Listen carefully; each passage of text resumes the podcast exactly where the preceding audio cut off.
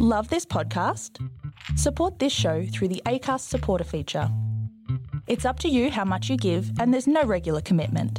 Just hit the link in the show description to support now.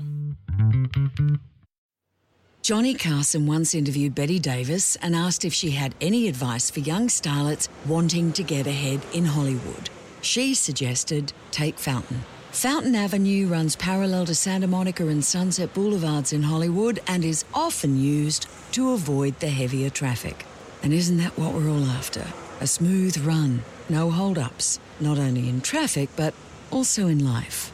How do people handle those hold-ups, the rejections? How do they create a life in the entertainment capital of the world? How do they identify and express their uniqueness in a place where hundreds of thousands are hoping to do the same? Welcome to Take Fountain. Compelling stories from passionate people who've made it, are making it in Hollywood. Writers, comedians, actors, filmmakers. I'll talk to anyone with a story to tell. Welcome to Take Fountain, a podcast of passionate people working on their dreams. Compelling stories from Hollywood. Your host, Ella James. Hello, and my guest today on Take Fountain is an extraordinary man. He's an adventurer and he's passionate and optimistic and probably one of the most important words that we're discovering now during COVID that's going to get us through. And that is he's curious. He didn't lose his curiosity when he was finger painting and told to stop that now when he reached a certain age.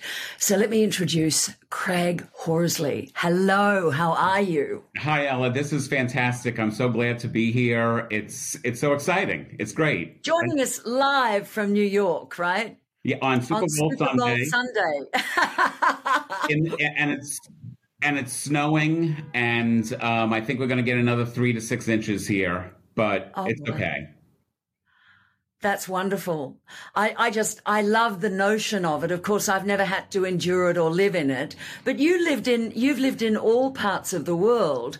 Um, and I mean, I think one of your earliest travels was, was over to Abu Dhabi. Is that right? Yes, it was it was a dream come true, to tell you the truth. I, I remember in third grade when I was nine years old, learning about the Trucial States, which was right. even before Abu Dhabi was a country, it, it, the United Arab Emirates was a country, saying, "Oh, I'd love to to be there, to work there." And um, I forgot about it. You know, you start working, and and um, I was working at Price Waterhouse, and I was doing tax returns for people who were working in Abu Dhabi. And I was like, oh, right. I wanted to live there. And then I, you know, I didn't think about it. And then I wound up working for another company, and the, my office mate, her best friend's fiance, worked for an oil company in Abu Dhabi. And I said, oh, gee, I always wanted to work in Abu Dhabi. And then I got a, a job uh, interview for a job in New York and I knew that they had an operation in Abu Dhabi. And throughout the interview process, I said, Don't you have an operation in Abu Dhabi? And they're like, Oh, we're not hiring. And I went to the next person, Don't you have an operation? And the headhunter called me the next day and said, They really like you, but would you consider moving to Abu Dhabi? And I was like, Yes. and it was a dream come true. It was great. Where did this passion for travel come from? Did you always have it, or did something spark it off? I, I mean, I think that I think the idea of living overseas had, was a passion, but I really, until I was 27, I don't think I went live. Uh, I don't think I traveled any more than 150 miles away from my house. So once I was in Abu Dhabi, I was like, oh my God, the Asia is nearby, Africa is nearby, and my love for travel just took off from there. So it was great. I think I was thinking about you and I thought most people they they make a living out of something that then becomes their life. But you've you've made a living out of one thing, the accountancy, and then you've made a life out of theatre. Yes. So so let's talk about that theatre thing. Was that was that always a passion? Like, did you think um, when you were younger, oh, I'm going to be an actor, or I'm going to be a writer, or a producer, or any of those things? Well, I mean, funny thing is, I, I would have loved to have been an actor, but reality is, um, growing up, I had this very high pitched voice, which basically um, it could have been Minnie Mouse on the phone. And so I was very shy and very concerned about this high pitched voice. And in college, I went to a voice therapist. And basically, in nine weeks, this is the end product. Of, I had That's to relearn. I had to relearn how to breathe, and then uh, change my voice. And so after that, I was like, had much more confidence in myself and uh, spoke more. And now it hasn't been until probably the last five years that I've actually had the courage to actually go on stage. Mm-hmm. So. Mm-hmm. And and I mean, do you want to do more of that? Have you have you been having training? Have you what? How has that looked for you? I haven't had any training, and um, what was funny was actually a year ago, February tenth. Um, I, I started a cabaret uh, site with a friend in November of 2019. And on February 10th, 2020, I actually wrote, produced, and emceed uh, a cabaret show with six wonderful singers. And it was fantastic. I mean, I got up there. I actually sang, which I cannot sing, but it was a comedy bit of me singing badly and um, and I loved it. So I was like, okay, let's let's start doing this. And then of course COVID started and everything closed down. Um, but now it's like, okay, let me start sending out headshots and see if I can at least get extra work on some right. TV shows and movies and whatever. So, yes. But well, but the again, industry is slowly opening up again, so the world is your oyster.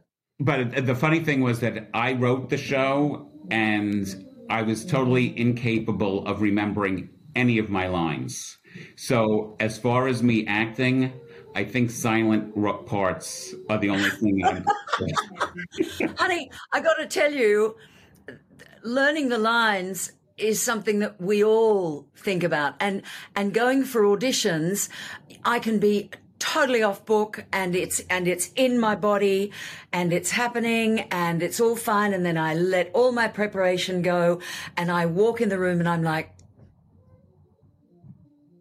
it's it's just and and and uh, you know you've just you've just got to know who is she? What does she want you know like because if you're relying on on uh, mnemonics or something to to remember the lines they just come naturally when you when you just know who she is and what she wants you know? Kind of and don't take so many edibles. Oh, you're in New York. You don't. no, no, no. so my, so, my, friend, my, friend, Vincent was the director of the of my yes. show, and after a while, he just threw the script up in the air and said, "Why? Why am I even looking at this script? You oh you can't God. get any of the lines." But there's a lot to be said. There's a lot to be said for improv. You know, I had a I had a show here in LA that ran for 17 weeks, unmistakably Ella and uh, and it started as one thing, and after 17 weeks, it was really a different show. It it yeah. it was always 60% improv, depending on the audience's response. Um, but it really uh, it it changed markedly. But you know, storytelling is different to a theatrical production when, or particularly when you're reading someone else's words. If they're your words, you know, yeah, like whatevs. So let's talk about you have an extraordinary love of theatre. So after Abu Dhabi, you returned to New York and started seeing plays. Right. So basically, um, after living in Abu Dhabi, I said I could live anywhere in the world, but if I'm going to live in New York, I'm going to enjoy what New York does best, and that was theater. And so I basically saw over 100 either off Broadway, Broadway, non for profit shows a year for a number of years. And then in, I think it was 1999, um, I went to the, I volunteered at the New York Fringe Festival. Mm-hmm. And, and they do about 212 shows in a 10 day period. And as a volunteer, you're able to go see the shows for free if there are seats available. So I saw 57 in that 10 day period unfortunately, I said, some of these are terrible. I could do better than this. So I um, wrote a play, and uh, it was accepted as a an alternate. But because I was going to self produce, I took a course on how to produce theater, a three day. Right. And from there, I met some producers. And even though I didn't produce my own play, I've invested in about 35 Broadway, off Broadway, and touring shows. So, how has that worked out for you? I've loved the parties. Um, haven't made any money. Probably could have bought a house with the money that I lost on these things, but it was a passion. And and one of the things that was that was definitely heartwarming to me was I would go up to some of the actors at the at the opening night parties and say, "Oh, you were wonderful. It was great to see you. You did a great job. Congratulations." And I would say, and they would say, "And and how are you involved?" And I said, "Oh, I'm I'm just an investor." And they looked at me and they said, "Are you kidding? If it wasn't for your money, we wouldn't be on stage." And it totally, it was definitely eye opening that I was actually an important part. Even though I didn't write or direct, I was an important part in the theater process. Oh my lord, yes. So that that really changed things for you, I can imagine. Yeah, it did. I mean, it, it tell was. me some of tell me some of the plays that you've invested in. Okay, some of the, the um, I actually have some of my playbills here. The, the, um, one of my favorites is the play that goes wrong, and Right. that was on Broadway. It won uh, Tony for best scenic design, and it was touring the country until COVID. Um, so it will come back on tour, but it's an unbelievably great show. Um, the creative team is from England, and they actually have a few online t- uh, TV shows it, Yes. uh, that you can try and catch online. Um, but they that's probably one of my most successful because we made money on Broadway and we are making money off Broadway too. An old mate of mine from Australia performed in that both in the UK and in Australia. It's it it's unbelievable. I mean, it, it's unbelievable what these guys have been able to create, not only in that show but all the shows that they've done. Yeah. Yeah.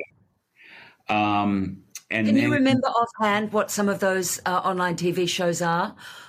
Uh, Just so the audience can look them up, or, or the name of the company. well, basically, it's it's uh, either television gone wrong, something gone wrong. Okay. Um, and uh, there's a, uh, a magic show gone wrong, and there's a Christmas show gone wrong, um, and it's and they are the Mischief Company. Mischief. Yeah, yeah, yeah. Okay, okay. So, uh, so I know you have playbills there. So show me, show me yours. Okay, so um, the prom, which just was a movie on Netflix, I Yes. invested in the Broadway show of that, and um, that is going to start touring uh, hopefully in November. One- uh, We're, we're thinking that COVID is going to. We'll see what happens in the world. Right. Well, look, while we're there, let's talk about that because I'm I'm a I'm a member of or I follow Be an Arts Hero on Instagram that highlights the fact that it's not only the people on the stage who are not working at the moment, but it is everybody behind the scenes. yes. Um, how has COVID and and also the audiences who rely on going to theatre for their lives, how has this impacted you? What's it been like to not be able to go to the theatre and see all of these shows? Well, I mean, I it, it's impacted me because I haven't been able to go. Um, fortunately, I'm somebody who says, okay, if something's, I don't miss it if it's not available, but I do. I feel horrible for the actors, um, the restaurants that are near the theaters, um, even the parking lot attendants. I mean, it's just it's just been awful. Um, I was actually talking to somebody today about this, and I said actors have a, a long life of of being able to perform. So a year and a half, you know, it affects them, but they still have careers later. Singers, if they don't make it to on Broadway or off Broadway, they might be able to do cabaret. The the performance that I'm most worried about or concerned about is the dancers mm. dancers definitely have a shelf life, kind of like football players and, and athletes. And I am really concerned about their livelihoods even after the COVID is over. Yeah. Um, uh, I've been watching some of the Zoom shows, some of the things that people have been able to do remotely. And I think this is going to, this time period is going to create a new venue for performers. Mm-hmm.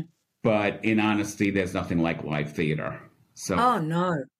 I mean, I remember when I first came to New York, it was 2010 and uh, and I came from Australia on, on vacation, and I I booked everything. I was seeing something every day, uh, whether it was a matinee or it was a nighttime performance. I mean, that was where all my budget went, and um, and I was in Sydney. We tend to have these larger theatres for if I use the word tent pole for when something tours that's big, it's a very large theatre.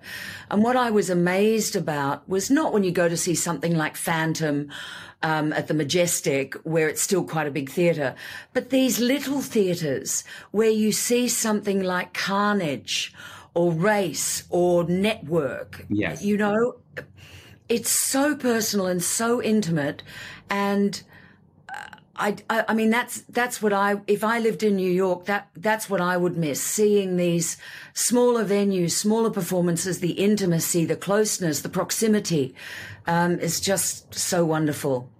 But, and I, I feel for New Yorkers because uh, you know when I when I was there I was staying with a friend of a friend and um, and I said, I just feel like I'm awake all the time, you know. And she said, You you are. it's driving us insane. And, and um, I said, It's like the thrumming of the subway under the under the footpath. Yes. Um, and and I said, everybody's alive. And she said, but what you've got to realize, Ella, you're in Manhattan. So anybody who's here is either at the top or on their way up or supporting the people who are on their way up or at the top. Because if you can't make it there, that's true. You have to leave. So there's this tremendous energy in the streets. So, so what has it been? I mean, snow notwithstanding that you can't get out today. What's it like on the streets with it being so quiet? Well, I'm, i live in Queens, so I'm a subway uh, away from Manhattan, but I have been in Manhattan. I was down in Soho just a few days before Christmas. And normally you would have the hustle and bustle of Christmas shopping. And I'm walking down uh, East Broadway, and no one was in Sephora, no one was in Bloomingdale's, and I was like, "This is, this really is terrible." And the and the restaurants are closing, so it's very quiet. Um, yeah talking about small theaters, I actually became a board member of a non for profit theater company during COVID uh, called Urban Stages, and they've been around for over 20 years. Uh, and they have their own theater, but again, we can't um, have any performances on the stage. So we've been doing some virtual performances. Right. Um, and I'm ho I, I you know Broadway is such an expensive venture. Um, uh, I invested in Matilda, and that was eighteen million dollars before you sold the first ticket right. For the scenery and the rehearsal and you know and um, it's going to take a while for broadway to come back but I, you know fingers are crossed for off broadway and uh, non-for-profit theater companies that they would be able to come back sooner because they're not their their operating expenses are less. Yes yes and and what about those smaller venues that, for example, with your cabaret that you wrote, produced, and and, and performed in? What about those smaller venues? Uh, I mean, they would just be shuttered at the moment, right? Yes, and and especially since they, you know, you you pay the performers, you might get a little bit of ticket sales, but the main thing is the food and beverage. And since nobody can even eat or drink indoors, they're all shuttered. Birdland which is you know world famous uh, jazz club, they actually did a uh, a telethon two weeks ago just to raise money so they could keep on going.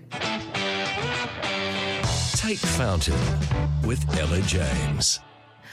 Okay, let's talk about cheerier stuff. Let's talk about you. Okay. so here's this accountant who comes back to New York and watches every show imaginable. You work at the Fringe Festival and then you do your uh, producers course with 35 other producers and you start investing in these main um, shows. You, you call it your hobby it's not successful in the traditional way. But this is where I think let's go back to that notion of most people make a living and then make a life out of the living. You made a living and then you've made a life. Yeah. So, so what is it?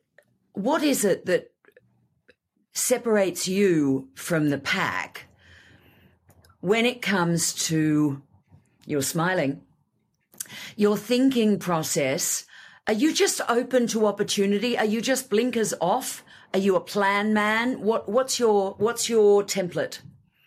I, am I'm, I'm I'm a very strict plan man in certain things. Um, my my friends laugh because I have a I'm being an accountant. Of course, I live on spreadsheets. So um, I have a spreadsheet that um, allows me to live to 101 and die with nothing in the bank and uh, unfortunately, in 2008, when the stock market crashed, I had to live. I, I had to die at 86. but it came back. So, so basically, in that regard, I'm a very planned man, but I'm very open. I mean, there, there was a book uh, back in 1995 called The Celestine Prophecy. Yes, I, yes, I'm familiar with it. And uh, basically, it says there are no coincidences. Always keep your eyes open. There are signs everywhere. And that's how I kind of have lived my life the last 25 years, 30 years. You're a man after my own heart. Someone said to me the other day, uh, um, What's your dream? And, um, or is that your dream? I think it was about having my show on Broadway. And, uh, and I said, oh, I don't have dreams. I said, if you have dreams and you're focused on one thing, then you miss all the opportunities that keep showing up around you and that you've got to be aware of, I think. Um, that's how it, I mean, like, that you've, what do they say? Plan for, plan for tomorrow, but live like there isn't one. Right. And and every year, um, friends of mine on New Year's Eve, we have dinner and we write down our goals for the coming year. We don't write down resolutions because that a lot of time resolutions are restricting. Yeah. But goals are ideas or or things that you want to achieve, and um, and and and you have to have fun goals. So you know, seeing sixty plays is a fun goal. Traveling to Disney World is a fun goal. But then, of course, you have your financial goals. I want to save a certain amount of money. I want to lose a certain number of pounds. Um, and that's, that's, uh, I want to, like for me, I, I try and do something socially relevant. Um, I'll be doing income taxes for non, uh, for low income people starting next week. Mm-hmm. Um, so it's always, you, you, you set goals and at the end of the year, you look and say, oh, okay, I did some of them. I didn't do some of them. And then I did things that weren't even on my list. So you get extra right. credit. Yes. Like this is extra so, credit getting to talk to you is extra credit this year. Oh, bless. I'm just so glad. We were introduced, I should tell you, we were introduced by Chris Fahey, yeah. who was my last guest, and so much fun. And I said, You know everybody, introduce me to some people. And she went, I gotta meet Craig Horsley. So she doesn't speak like that. No. that's, why, that's why we're here. Um, the other thing that intrigued me about your life is that after leaving Abu Dhabi, you overlanded through the Middle East and Africa back home again. Uh, but you've also you've you've hit a number of bucket list places. Can you go through those for me and what that was like? Um, well, the right after Abu Dhabi, I because uh, what happened was that the jo- the oil company in Abu Dhabi, American Oil Company, we ran out of oil, so I actually had to shut down the entire company. Um, I was the last person to turn off the lights of the office after 25 years and um, and I got on a plane and went down to Harare, and then took a nine and a half week back of a truck trip through Zimbabwe, Malawi, Zambia, Uganda. I got to see the gorillas, the mountain gorillas, and um, and then we ended up in Nairobi. Okay. And uh, after that, um, I went back home, and I had a desire to climb Kilimanjaro. And it took me about 16 years from the date that I wanted to to the date that I finally did, because I had to get. It's an expensive trip, so I had to save enough money and get myself somewhat into shape. Yeah. And um, so I climbed Kilimanjaro. I have to say that if you don't have a strong, strong desire to climb Mount Kilimanjaro, don't climb Mount Kilimanjaro. But you have the strong desire and you've Oh, done all of the preparation, but it's hard, right? It was very. I mean, what was what was very funny was that uh, a friend of mine had done it, and he did it in five days, and he got very bad altitude sickness. So I was like, uh, so, and I, when I had done an overland to Tibet years earlier, and I had terrible, I thought I was going to die. I, I laid in bed, and my heart was going like this, and I was living in Abu Dhabi at the time, and I'm thinking to myself, I wonder where they're going to send the body. Will they send it to Abu Dhabi or to New York? And so I knew I was I was uh, susceptible to altitude sickness. So I saw this one trip that took seven days. And I said, "Oh, good, I'll be able to acclimatize." And it was me, sea level New York accountant, and two guys from Denver, Mile High City. One was a marathon runner, one was a mountain climber. And three days into the trip, I said, gee, tourism is really low. And they're like, what do you mean? I said, I haven't seen anyone else on this mountain. They said, we're, we're, we're taking the Western Breach. I was like, what? He said, this is the most difficult trail on the mountain, and that's why it's seven days. I was like, you're kidding me. And so I made it to the top, but as I got to the top, my glasses I thought were fogging up, and I kept on shrugging along. I get to the top, and I clean my glasses. I clean my glass, and it wound up that the altitude sickness had caused me to go blind. So there I was, finally at the top of Kilimanjaro, and I asked the guys, "Is there a sign or something that tells us we're here?"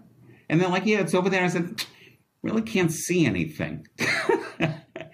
so then um, I had to get myself off the, you know. So ba- I, I it was like Did they take you down the mountain immediately? well, I mean, wait, wait, you're only up there for a few, uh, for about a half an hour anyway. But I really wasn't panicked. I was like, okay, I'll get it. And so it was basically like looking in a mirror after taking a hot shower.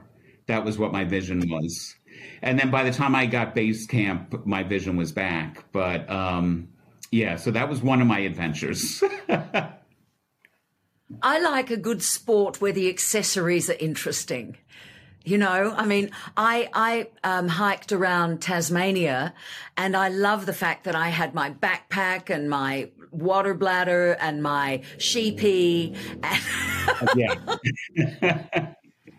oh my god! So you've done a, you've done a bit of climbing though, not necessarily like mountain climbing, No. crampons kind of stuff, but but certainly steep hiking. Um, the Incas. Yeah, we did. I did the Inca Trail with uh, five other five other friends, four other friends, and we had a wonderful, wonderful guide. Um, and uh, it was it was incredible. I mean, it, in all honesty, Machu Picchu was great, but it's the, that is one of those things where the journey was greater than the destination because you're walking on on stairs that are thousands of years old and it's just yeah it's just an amazing amazing hike Just as you say that, I just went into the heart space and and dropped. You know, just that. I felt that. yeah i, That's I mean amazing. i mean machu picchu was wonderful i mean probably my my favorite uh or my most breathtaking site was uh petra in jordan going through this this narrow uh, walkway with cliffs on either side, and then an opening, seeing that that tr- treasury building getting bigger with every step as you approach it. Absolutely breathtaking. yeah. Where's the one place that you haven't traveled that you would like to? Um, this November, December, um, there's going to be a solar eclipse in Antarctica. And um, one of my other things, which I think we'll probably wind up talking about in a, in a few minutes, is that I've, I've bought a ticket on the Virgin Galactic space shuttle, and they keep their what we call future astronauts uh, very very entertained. So they're actually organizing a trip for us to go down to Antarctica to see the. Uh, I mean, it'll be it'll be one of my more expensive vacations, but yeah. it's two bucket lists in one. You know, to see a solar eclipse in and seeing Antarctica in one, it's it's worth it. So, uh, first things first. Won't that depart from Australia? Won't so you're hope you're hoping for it, will it'll probably depart from. I actually I didn't even think about that, but I think it departs from South America. I think. Okay. Yeah. Okay. Sorry, I'm just because I'm so used to Tasmania, right. therefore Antarctica and, and the missions and so on. And so, so the next thing is you've bought a ticket to space. Now, are they really $250,000? I hate to be vulgar and talk money, but that's like, whoa. Yes, and, and what, what's what's funny about it is that um, well, basically, again, I go back. I guess I have these long term desires. So I think I was probably 19 when the very first American space shuttle was rolled onto the onto the launch pad. And I looked at uh, I was watching it on TV and I said, "Oh my god, in my lifetime we might be able to do this." And I had been talking about this ever since. And when Virgin finally was, you know, announcing that they were selling tickets, I went online and um, I got a phone call and said, "Are you still interested?" So I knew it was 250, but I thought I would be able to pay it over time.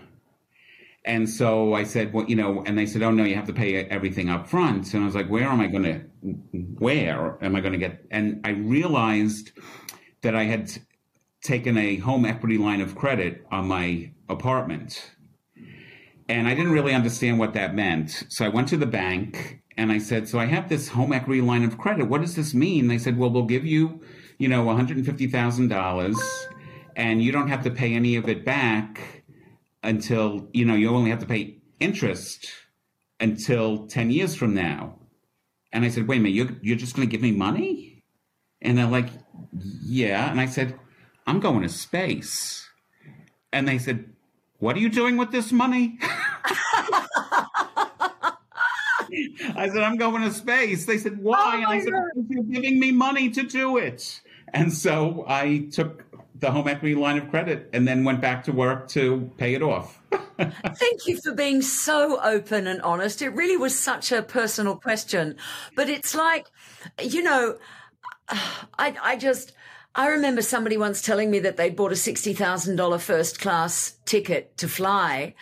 And I just couldn't make sense of that. So when I was researching, because you'd said, Oh, I've got a ticket to Richard Branson's space thing, I was like, How do you even do that? So it's just you and Ashton Kutcher sipping champagne, right? You go up in a shuttle. How long yeah. does the trip last? It's it's not long. So basically, I have a prop for you here. yeah, show me, show me the prop. Go so, so basically, what it is is that it takes off from from from land on the power of one of these side planes. Right. The shuttle is here in the middle. So it goes up to a certain certain distance up in space. The shuttle gets dislodged or on, unhooked. This thing, because the weight of the shuttle is no longer on it, zooms up because of gravity, and then um, the ignition of the shuttle takes off. We go up uh, 60 or 70 miles above the Earth's surface. Um, we experience weightlessness. So at one point, we actually unhook our seatbelts and float around for about five to seven minutes, which being a fat kid is a dream come true to be weightless. and um, and then we um, float back to Earth. So it's a very short. It's about three and a half hours altogether. Um, is it just like an aircraft cabin, or is it like a spaceship, or? It has windows along this. There are only there's the pilot, the co-pilot, and six passengers. Right. And and windows are across the top, and windows on the ceiling. And in fact, um, I think we are actually upside down for part of it, so that we're seeing the Earth, and you will actually Story see the curvature of the Earth, and you will also see the blackness of space. So you'll be in that in that zone, and in all honesty, I've I've seen. Uh, some people who work for Virgin who've done a, a test flight, and as she was describing it, my you know you start tearing up. Oh yes, because you're like, oh my god, I, in my life I'm going to do this. Yeah, yeah. So, so do you have to have a special suit? Are there clothes? Actually, um, Under Armour designed the spacesuits. Um, and everybody will get a customized suit.